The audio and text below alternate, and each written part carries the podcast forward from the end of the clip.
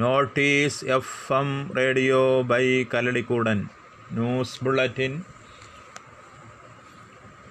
പ്രധാന വാർത്തകൾ വായിക്കുന്നത് നാമത്തുള്ള കേന്ദ്ര സർക്കാരിന്റെ തൊഴിൽ വിതരണങ്ങൾ പ്രതിഷേധിച്ച് കർഷക പ്രക്ഷോഭത്തിന് ഐക്യദാർഢ്യം പ്രഖ്യാപിച്ചും സംയുക്ത ട്രേഡ് യൂണിയന്റെ നേതൃത്വത്തിൽ ഇരുപത്തിനാല് മണിക്കൂർ ദേശീയ പണിമുടക്ക് ബുധനാഴ്ച അർദ്ധരാത്രി മുതൽ തുടങ്ങും. സമരത്തിന്റെ എല്ലാ ഒരുക്കങ്ങളും പൂർത്തിയായെന്നും അവശ്യ സേവന മേഖലയിലൊഴികെയുള്ള തൊഴിലാളികളും കർഷകരും പണിമുടക്കിൽ പങ്കെടുക്കുമെന്നും വാർത്താ സമ്മേളനത്തിൽ സംയുക്ത ട്രേഡ് യൂണിയൻ നേതാക്കൾ വ്യക്തമാക്കി. I N T U C A T U C C A T U H M S തുടങ്ങി പത്തു സംഘടനകളാണ് സമരത്തിൽ പങ്കെടുക്കുക. സംസ്ഥാനത്തെ ബാങ്കുകൾ രണ്ടാം ശനിയാഴ്ചയും നാലാം ശനിയാഴ്ചയും ഒഴികെ ശനിയാഴ്ചകളിൽ പ്രവർത്തിക്കും. എല്ലാ ശനിയാഴ്ചയും അവധി നൽകുന്ന സർക്കാർ ഉത്തരവ് പിൻവലിച്ച സാഹചര്യത്തിലാണിത്. നേരത്തെ ഉണ്ടായിരുന്നതുപോലെ രണ്ടാം ശനിയാഴ്ചയും നാലാം ശനിയാഴ്ചയും പ്രവർത്തിക്കില്ല. സംസ്ഥാനതല ബാങ്കേഴ്സ് കമ്മിറ്റി അറിയിച്ചു. സൈബർ ആക്രമണവും അധിക്ഷേപവും തടയാൻ കൊണ്ടുവന്ന പോലീസ് നിയമ ഭേദഗതി പുനഃപരിശോധിക്കാൻ തീരുമാനിച്ചതിനാൽ ഇതിന്റെ അടിസ്ഥാനത്തിൽ ആർക്കുമെതിരെ കേസെടുക്കില്ലെന്ന് സർക്കാർ ഹൈക്കോടതിയിൽ. പോലീസ് നിയമത്തിൽ കൂട്ടിച്ചേർത്ത നൂറ്റി പതിനെട്ട് വകുപ്പ് ഭരണഘടനാ വിരുദ്ധമാണെന്നും റദ്ദാക്കണമെന്നും ആവശ്യപ്പെട്ട് ആർ എസ് പി നേതാക്കളായ Shibu Baby John N K Premachandran M P A Azeez B J P സംസ്ഥാന പ്രസിഡന്റ് കെ സുരേന്ദ്രൻ എന്നിവരടക്കം നൽകിയ പൊതുതാൽപര്യ ഹർജികൾ പരിഗണിക്കവെയാണ് സർക്കാരിന്റെ വിശദീകരണം. കൂടുതൽ വിശദീകരണത്തിന് സർക്കാർ സമയം നേടിയതിനെ തുടർന്ന് ഹർജികൾ വീണ്ടും ബുധനാഴ്ച പരിഗണിക്കാൻ മാറ്റി. വിവാദമായ കേരള പോലീസ് ആക്ട് ഭേദഗതിയുടെയും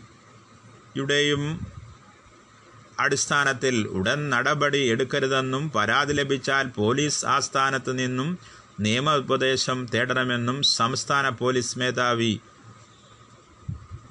മുന്നറിയിപ്പ് നൽകി.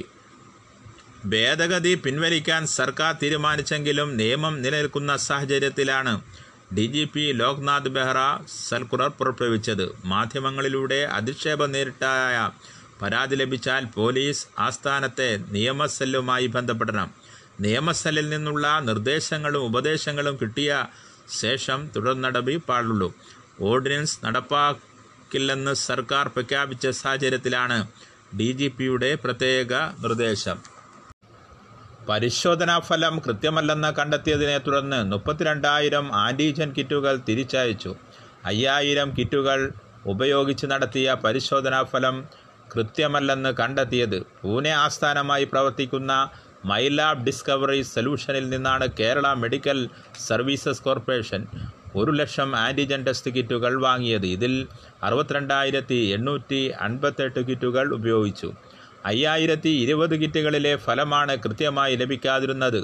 ഇതേ തുടർന്ന് മുപ്പത്തി രണ്ടായിരത്തി ഒരു നൂറ്റി ഇരുപത്തിരണ്ട് കിറ്റുകൾ മടക്കി അയച്ചു. നാല് കോടി അൻപത്തൊമ്പത് ലക്ഷം രൂപ വില വരുന്ന കിറ്റുകൾ ഉപയോഗിച്ച കിറ്റുകളാണ് പണം തിരികെ നൽകാൻ ആരോഗ്യവകുപ്പ് സെക്രട്ടറി നിർദ്ദേശിച്ചത്. മറ്റു കമ്പനികളുടെ കിറ്റുകൾ സ്റ്റോക്കുള്ളതിനാൽ പരിശോധന തടസ്സപ്പെടില്ല. സംസ്ഥാനത്ത് എഴുപത് ശതമാനത്തിലേറെയും ആന്റിജൻ പരിശോധനയാണ് നടക്കുന്നത്. അങ്കമാലിയിൽ വൻ കഞ്ചാവ് വേട്ട കാറിൽ കടത്തുകയായിരുന്ന നൂറ്റിപ്പത്ത് കിലോ കഞ്ചാവ് പിടികൂടി സംഭവത്തിൽ ഇടുക്കി സ്വദേശികളായ മൂന്ന് പേർ അറസ്റ്റിലായി. ചന്തു അൻസർ നിസാർ എന്നിവരാണ് അറസ്റ്റിലായത്. പുലർച്ചെ രണ്ട് മണിയോടെ നടത്തിയ വാഹന പരിശോധനയ്ക്കിടെയാണ് കഞ്ചാവ് പിടികൂടിയത്. രണ്ട് വാഹനങ്ങളുടെയും ഡിക്കിയിലും പിൻസീറ്റിൽ എന്റെ അടിയിൽ ഒളിപ്പിച്ച നിലയിലാണ് കഞ്ചാവ് കടത്താൻ ശ്രമിച്ചത്. പിടിയിലായവരെ ചോദ്യം ചെയ്തതിനെ നിന്നും ലഭിച്ച വിവരത്തിന്റെ അടിസ്ഥാനത്തിൽ മൂവാറ്റുപുഴയ്ക്കടുത്ത് ആവോലിയിലെ വീട്ടിൽ നിന്നും മുപ്പത്തഞ്ച് കിലോ കഞ്ചാവ് കൂടി കണ്ടെടുത്തു.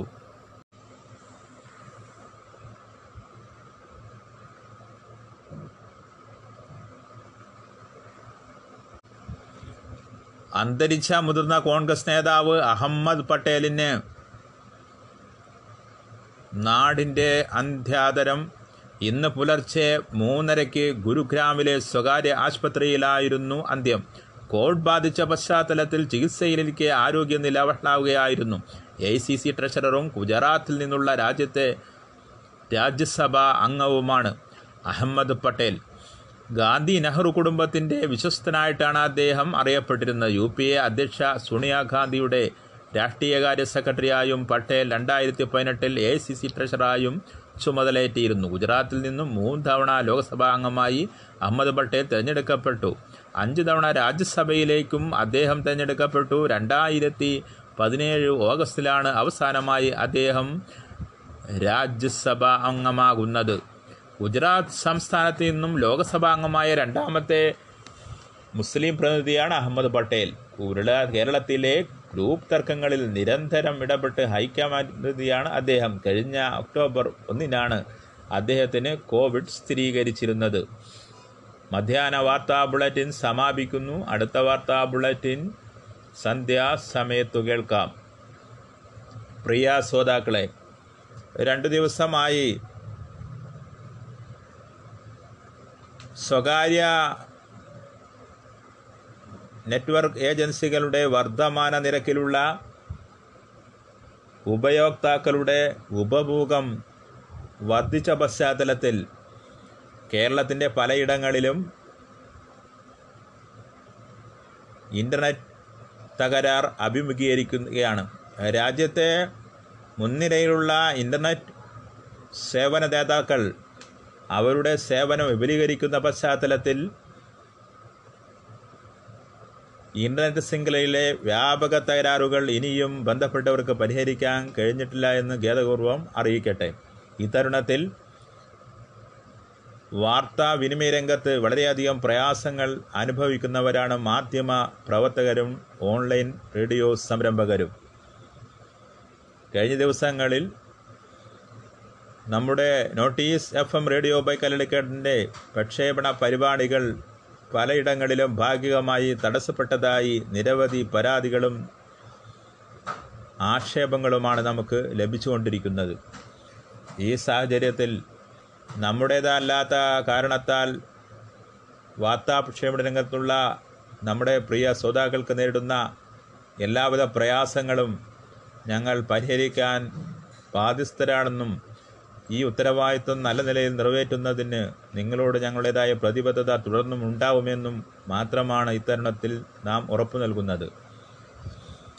എല്ലാവിധ സാങ്കേതികമായ പരിമിതികളെയും അതിജീവിച്ചുകൊണ്ട് മഹോന്നതമായ ഒരു സാംസ്കാരിക പ്രസ്ഥാനമായി ഈ നോട്ടീസ് എഫ് എമ്മിലൂടെ വളർത്തിയെടുക്കുന്നതിൽ ഞങ്ങൾ എക്കാലത്തും നിങ്ങളോട് കടപ്പെട്ടിരിക്കും.